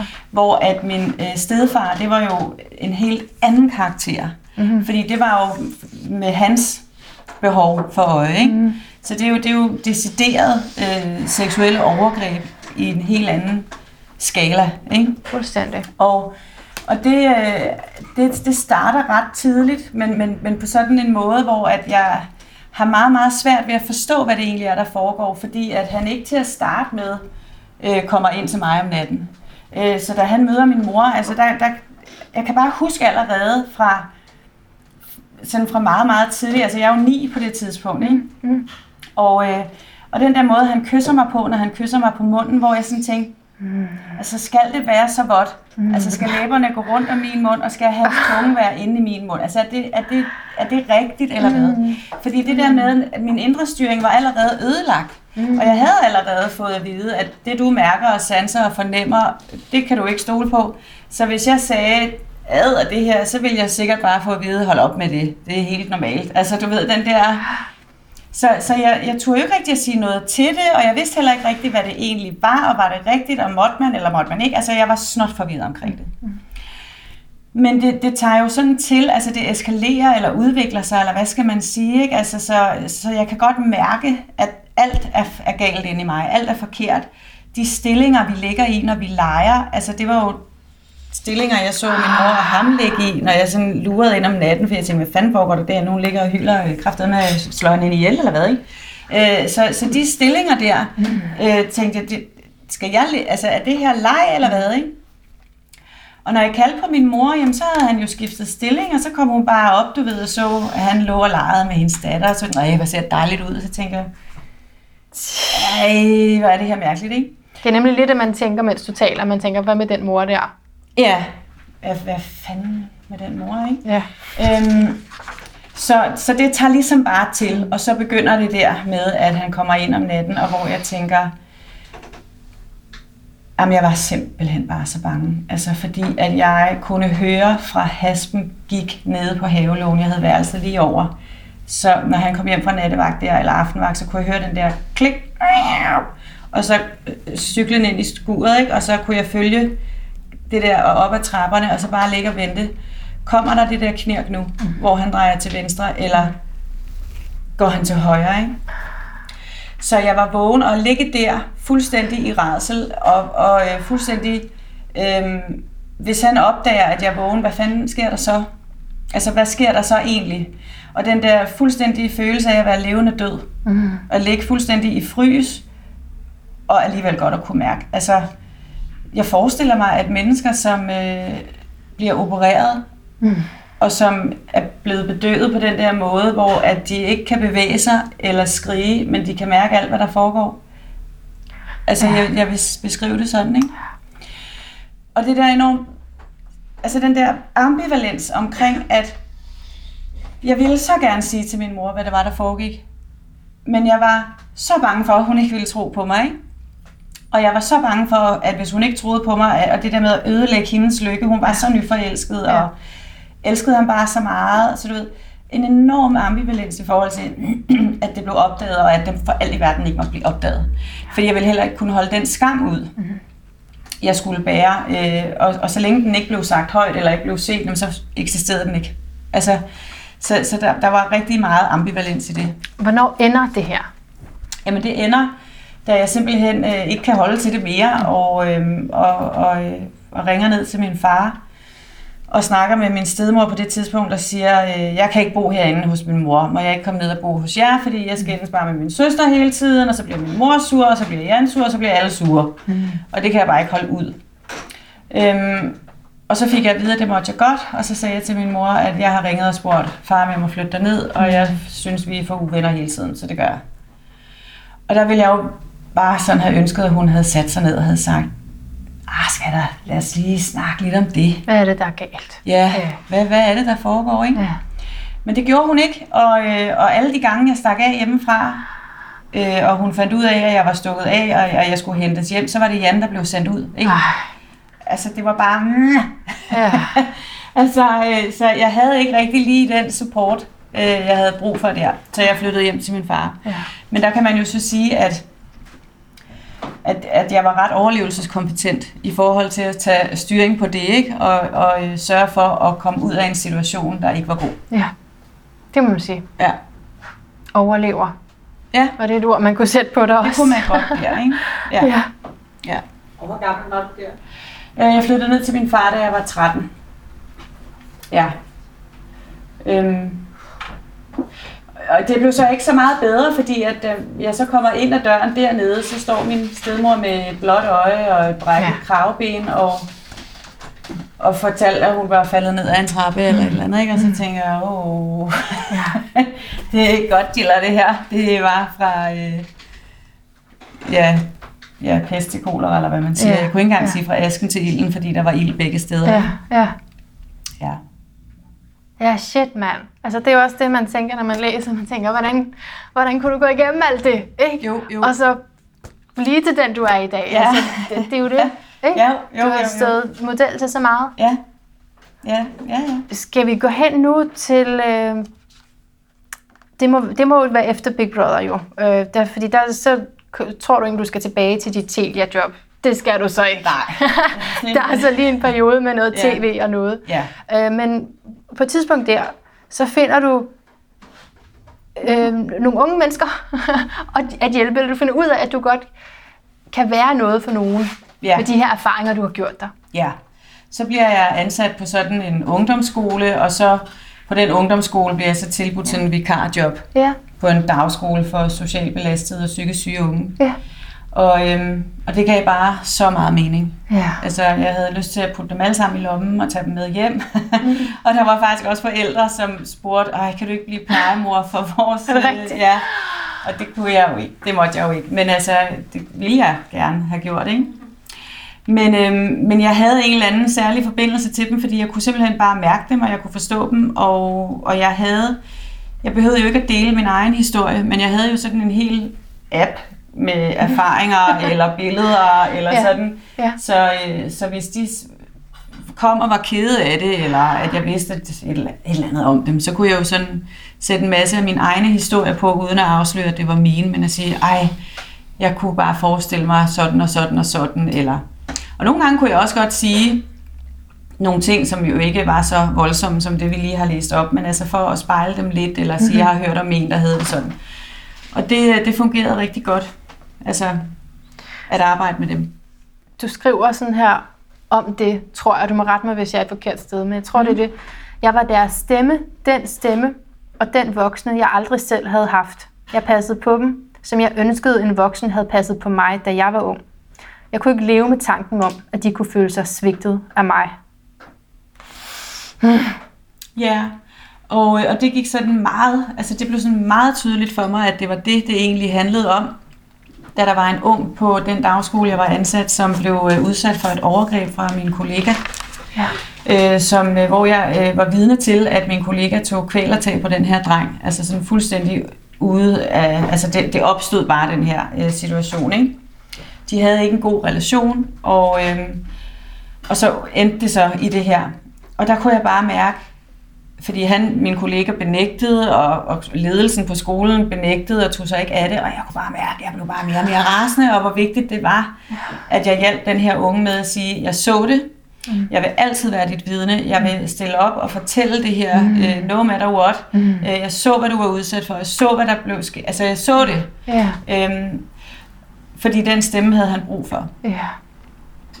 Ja. Og det var der mange af de unge, der havde. Altså på alle mulige måder over for forældre, eller over for plejeforældre, eller over for hvem det nu end var. Ikke? Mm. Så der blev det sådan helt tydeligt, Gud, det er det, jeg er. Ja. Jeg er deres stemme, og, mm. og, øh, og de må aldrig opleve at blive svigtet her.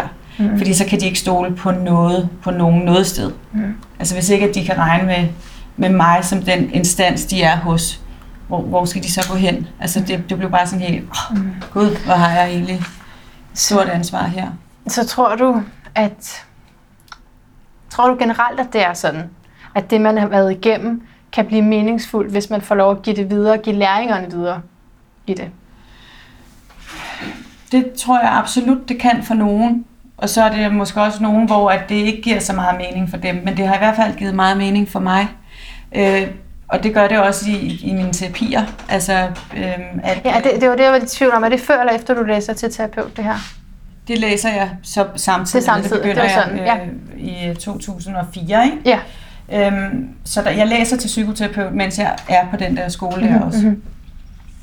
Øhm, og jeg bruger også mig selv i mine terapier, altså hvor det giver mening. Ja, hvor at, øh, at, øh, at det kan, kan løfte noget, eller kan, kan bidrage med noget til den unge. Øhm, ikke fordi det skal ikke handle om mig i terapierne, men der, hvor det kan bidrage med noget, eller hvor det kan give mening, der deler jeg gerne ud. Mm, Hvad har det givet dig at have nogle faglige begreber om det, du har været igennem? Fordi jeg mener, du har vidst det samme uden begreberne et Ja. eller andet sted, ikke? Jo. Så hvad har det givet dig at ligesom have fem punkter inden for det her og kunne kategorisere det. Men det er simpelthen så rart, og det er jo også det, jeg oplever, når de, øh, når, når de unge i Tuba kommer op til mig, eller klienter på den anden side kommer op, fordi jeg har lokale på den anden side af Tuba. Mm. øhm, øh, det der med at faktisk at føle sig øh, lidt normal, mm. fordi man hele livet har gået og været unormal. Ikke? Øh, følt, følt, man har været unormal. Så det der med, at der faktisk er nogle sådan faglige beskrivelser, eller gud, ja. jeg passer lige ind her. Gud, det her det er mig. Gud, er det normalt for ja. sådan nogen som mig? Gud, så er jo ikke så forkert. Nej. Altså, så det har været utrolig dejligt for mig, altså både det her med min egen terapi, men også det terapeutiske forløb, at begynde at forstå. Altså, der var på et tidspunkt under min uddannelse, hvor jeg, jeg læste og læste og læste, ikke? hvor jeg bare næsten tænkte, at jeg holder ikke til at læse mere nu. Fordi det var så voldsomt pludselig at forstå det hele ja, på sådan et højere plan. Ja, ikke? Jo.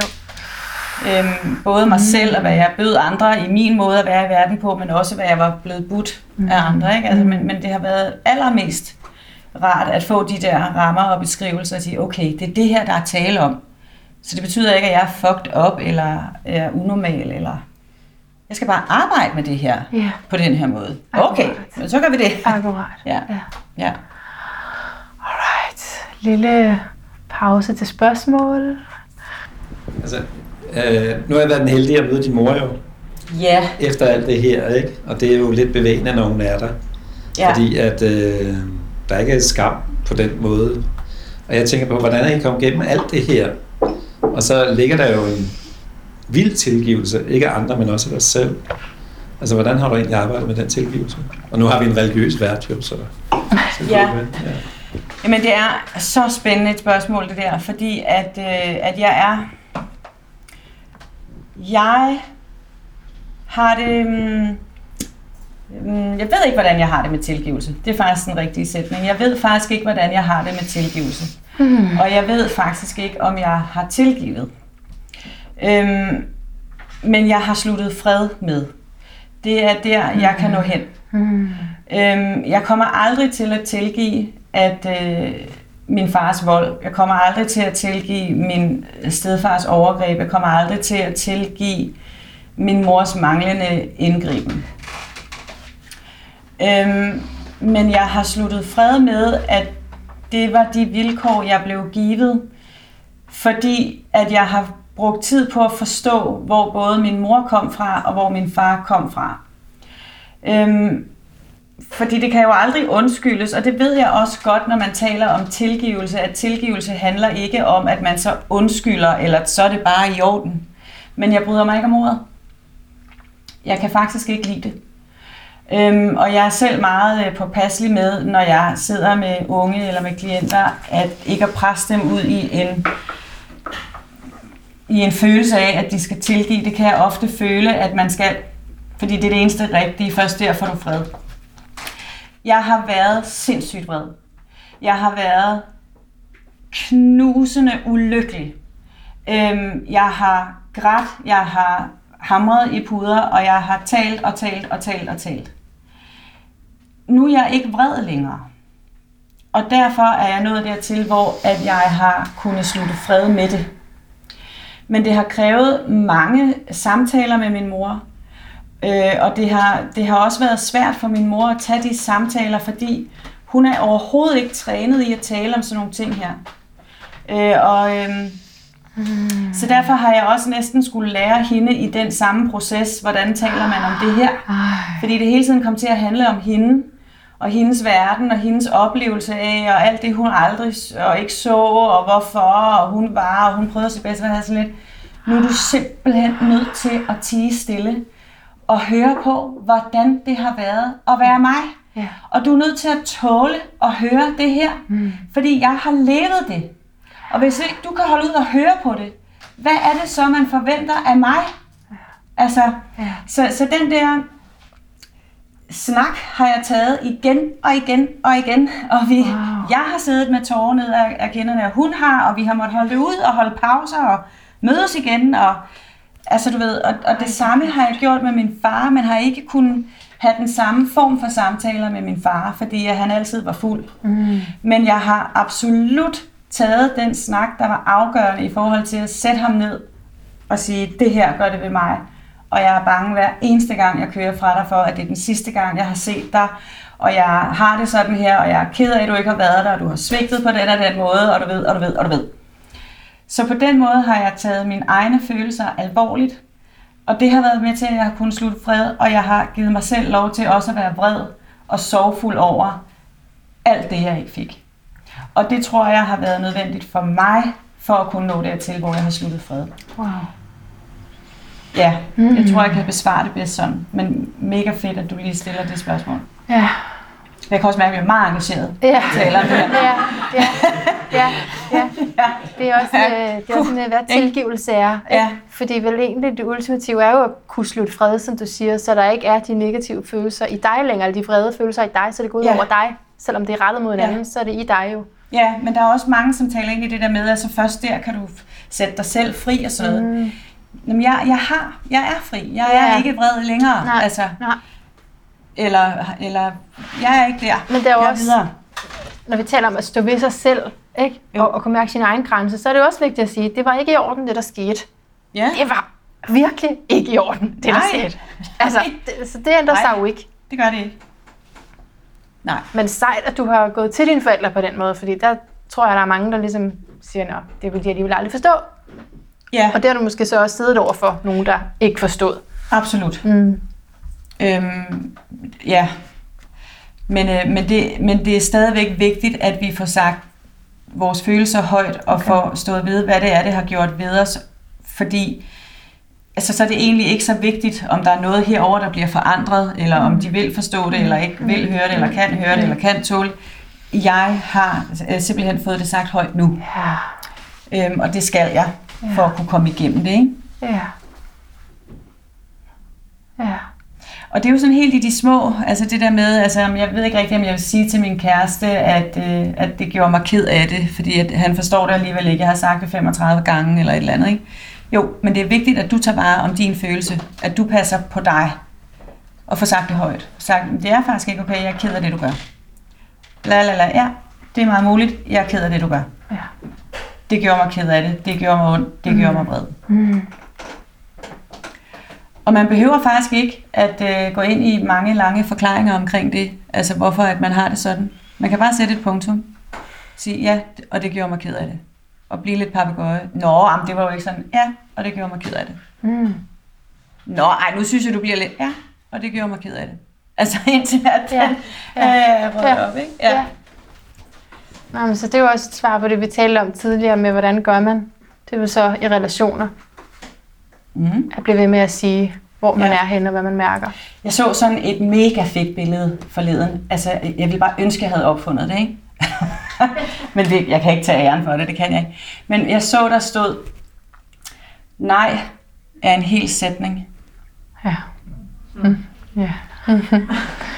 ja. Hvad? Mm. Ikke? Hvor fedt er det lige? Bare nej. Man behøver ikke at forklare noget, man behøver ikke at forsvare noget, det er bare, nej. Det er en hel sætning. Jeg tør ikke sige mere, fordi det er jo... Jeg elsker den. Jeg ville ønske, jeg den havde er opfundet god. den. Ja, den er god. Den er Ja. god. Okay, I griber mikrofonen, hvis der lige er noget. Maria, har du mere? Øh, jeg vil, ja, ja. Hvad føler du har mere? Altså, ja, jeg vil egentlig bare lige sige, hvis man tænker, at øh, barn for at komme videre er at nå til tilgivelse, det er sagde man også til pressen lægge på sig selv, ikke? Altså hvis man har oplevet noget, hvor man tænker, jeg, jeg kan ikke tilgive det, men jeg bliver ikke lykkelig, før jeg kan, Nå, men, altså, så, så super, så kan jeg leve resten af mit liv i ulykke. Ja, Altså jeg tror, man skal passe på ikke at sætte barn ved tilgivelse. det er jeg så ikke, man enig med skal. dig i, fordi det er slet ikke der, at man, der kan man jo ikke starte, fordi hvis vi allerede med al den smerte, vi har inde i, har en bare eller en, en, en, en forventning eller et krav om, at vi skal nå at tilgive, så er der jo ikke plads til at nå at mærke, al den, hvad al den smerte har gjort ved os. Vi er jo nødt til at gå på opdagelse i den og sige, hvor vred er jeg? Hvor ked af det er jeg? Og hvor længe har jeg brug for at være det? Og hvor meget skal jeg snakke om det? Og når jeg så har gjort det, hmm, lad mig så se, er jeg så klar? Er det det, jeg vil? Eller er det ikke det, jeg vil? Men der er meget snak om, at det er det, man skal. Og det er jeg bare helt uenig i. Ja, ja, altså jeg, jeg tror simpelthen ikke, at man skal tilgive nogen. Det, det skal man ikke. Hvis Det man lyder- ikke kan, altså, det så lyder skal i man hvert jo fald ikke som om, for at- at komme videre, vel? Nej, og jeg tænker sådan, jeg, jeg bliver sådan meget optaget af det, du siger, fordi jeg tænker, det lyder som om, du har nogen, du ikke skal tilgive. Lad være at gøre det lige nu. Don't do it. Og jeg siger bare nej. Nej, det er bare fordi, det trigger lidt ikke? hos mig, det der med, at, øh, Ja. at man skal kunne tilgive. Nej, det tror jeg altså ikke, man skal. Nej, Altså, prøv, det er ikke prøv, nej, og jeg kunne blive helt terapeutisk, ikke? Nej, prøv at sige jeg. Prøv at sige jeg. Nej, det tror jeg altså ikke, at jeg skal.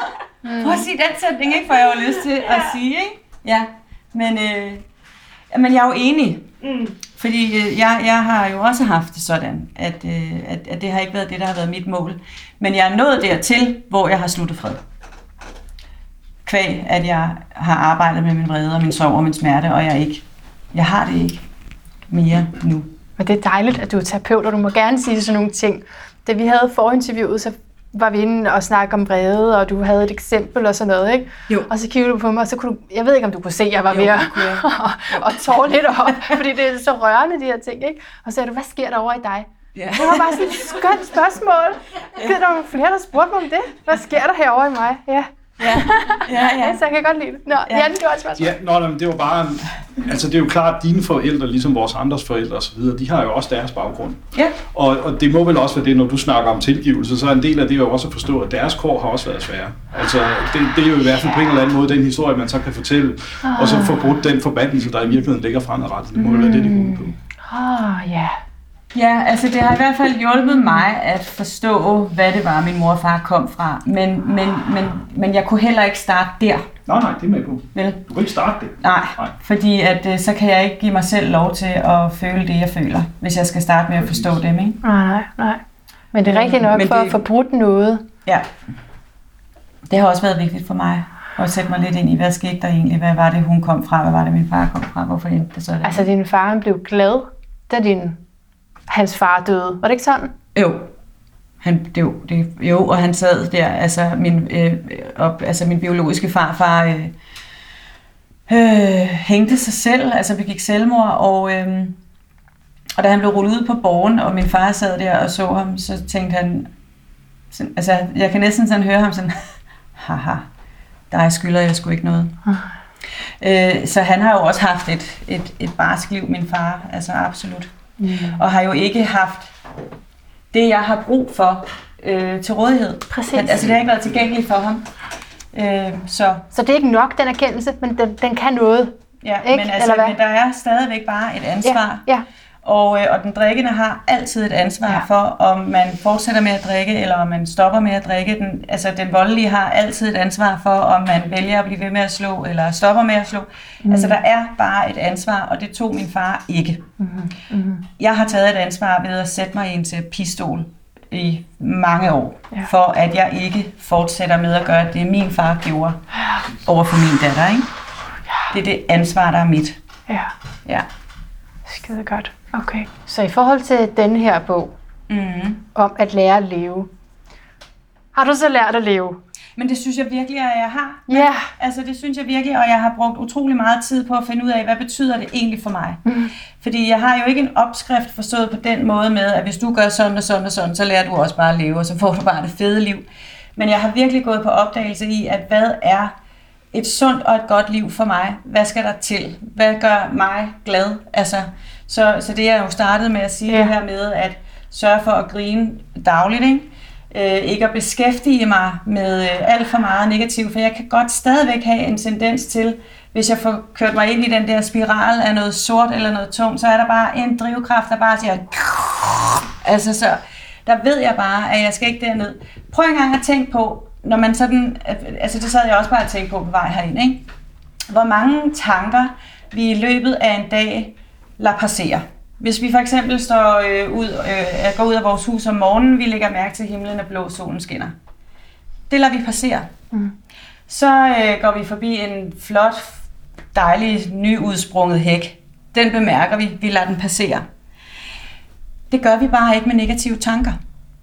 Den bliver vi på en eller anden måde med, og, altså ved med at holde fast i. Ja. Ej, min søster ringede ikke i går, og det var også bare tavligt, og hvad må det kan være, og... Men det gør vi jo ikke med de andre. Jeg går jo ikke og tænker, gud, himlen er blå, og solen skinner, gud, hvordan kan det måske være? Nej, det var da virkelig dejligt, at himlen er blå, og gud, den her hæk også er grøn. Nej, hvor er hækken i øvrigt grøn. Gud, der var også hvide blomster på. Altså, vi bruger jo ikke den samme energi. Prøv at tænke på, hvor, hvor let det er for os at lade så mange tanker passere i løbet af en dag. Og hvis vi kan øve os i også at lade de negative tanker passere, Ja. vi behøver ikke at bruge særlig meget tid på dem. Det betyder ikke, altså jeg siger ikke, at vi skal undgå negative tanker, eller vi ikke må mærke det, eller vi ikke må mærke noget, der er svært. Men hvor meget tid behøver vi i virkeligheden egentlig at bruge på det? Gud, min søster ringede ikke over. Det føles ikke rart. Nej. Nå, men det kan jeg jo ringe og spørge hende om senere. Videre.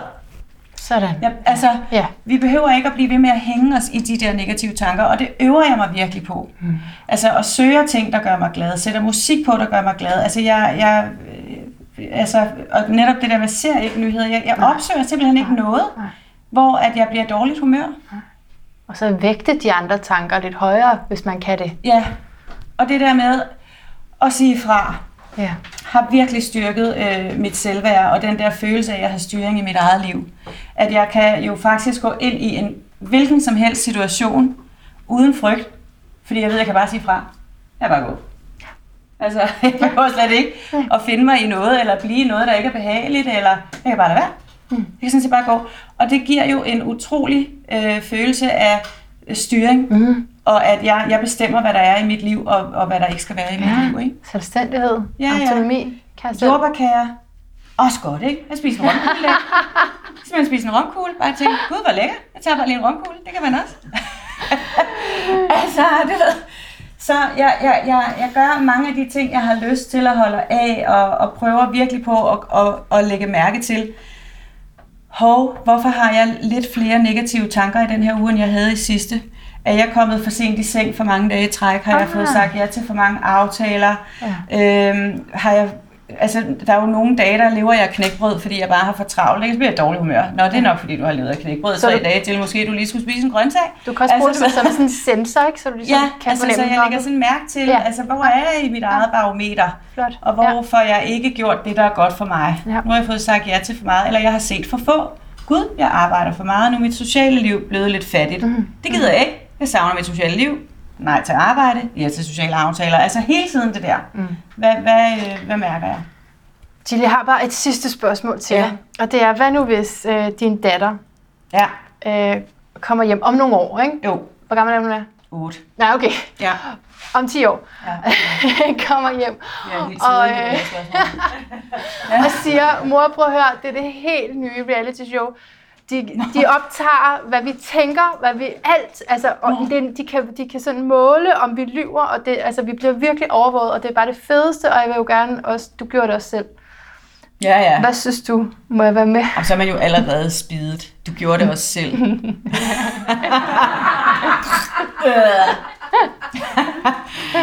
øh, jeg tror faktisk, at jeg vil give min datter lov til det meste. Hvis det er velovervejet og gennemtænkt, og vi har talt om det, og jeg har spurgt ind til, hvad er det, du forestiller dig at få ud af det, eller hvad er det, du gerne vil have ud af det. Og hvis vi kan hvis, hvis hun kan svare mig på noget, der lyder fornuftigt, så øh, får hun absolut øh, go.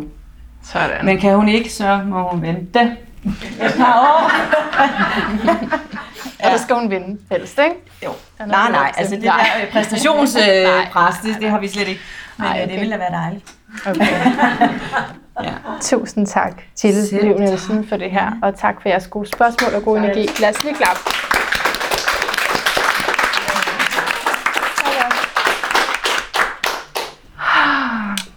Af hjertet tak, fordi du har lyttet med til det her talkshow. Som du kan se er talkshow lidt noget andet end de andre afsnit. Det er det jo sådan set ikke, men det er det jo sådan set så, fordi det gør selvfølgelig en forskel, om jeg sidder i en rum med en person og snakker, eller om der lige sidder en lille crowd af mennesker og kigger på. Men jeg vil sige, at jeg tror faktisk ikke, det gjorde en stor forskel lige med Jill. Øh, altså jo for mig, for mig gjorde det.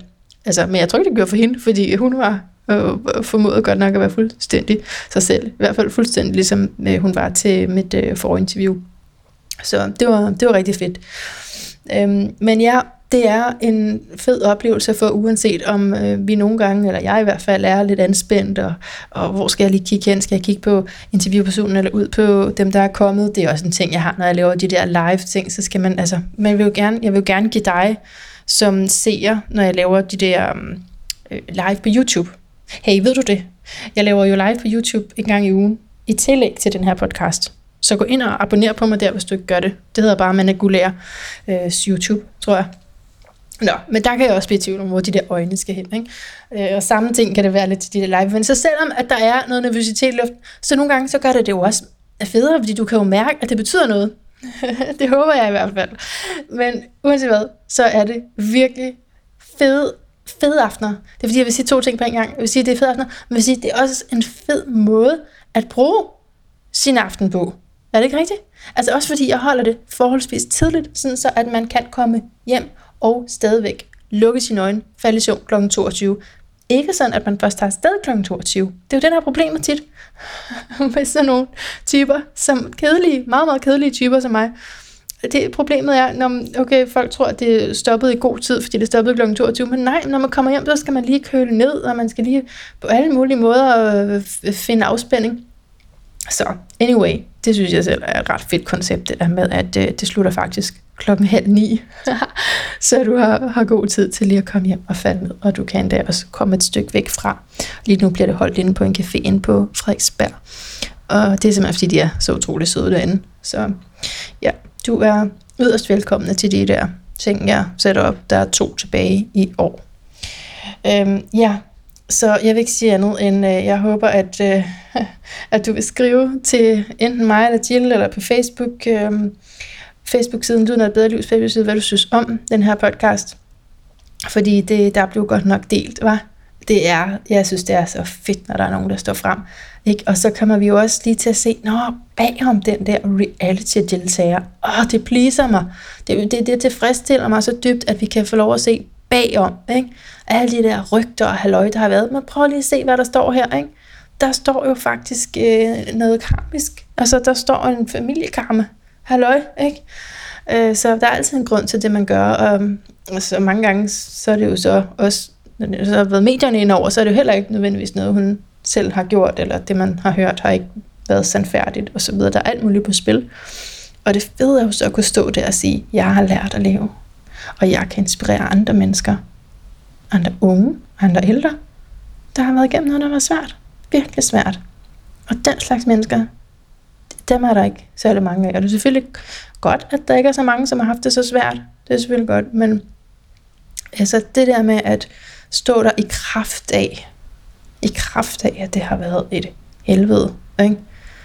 Og så, ja, kunne tale fra det sted, øh, som er healet op ind i sig selv, på sådan en terapeutisk faglig måde, det er da imod væk stort. Det er, ja, jeg er begejstret. Så glæder mig til at høre, hvad du synes. Indtil vi høres med igen, gentænk alt.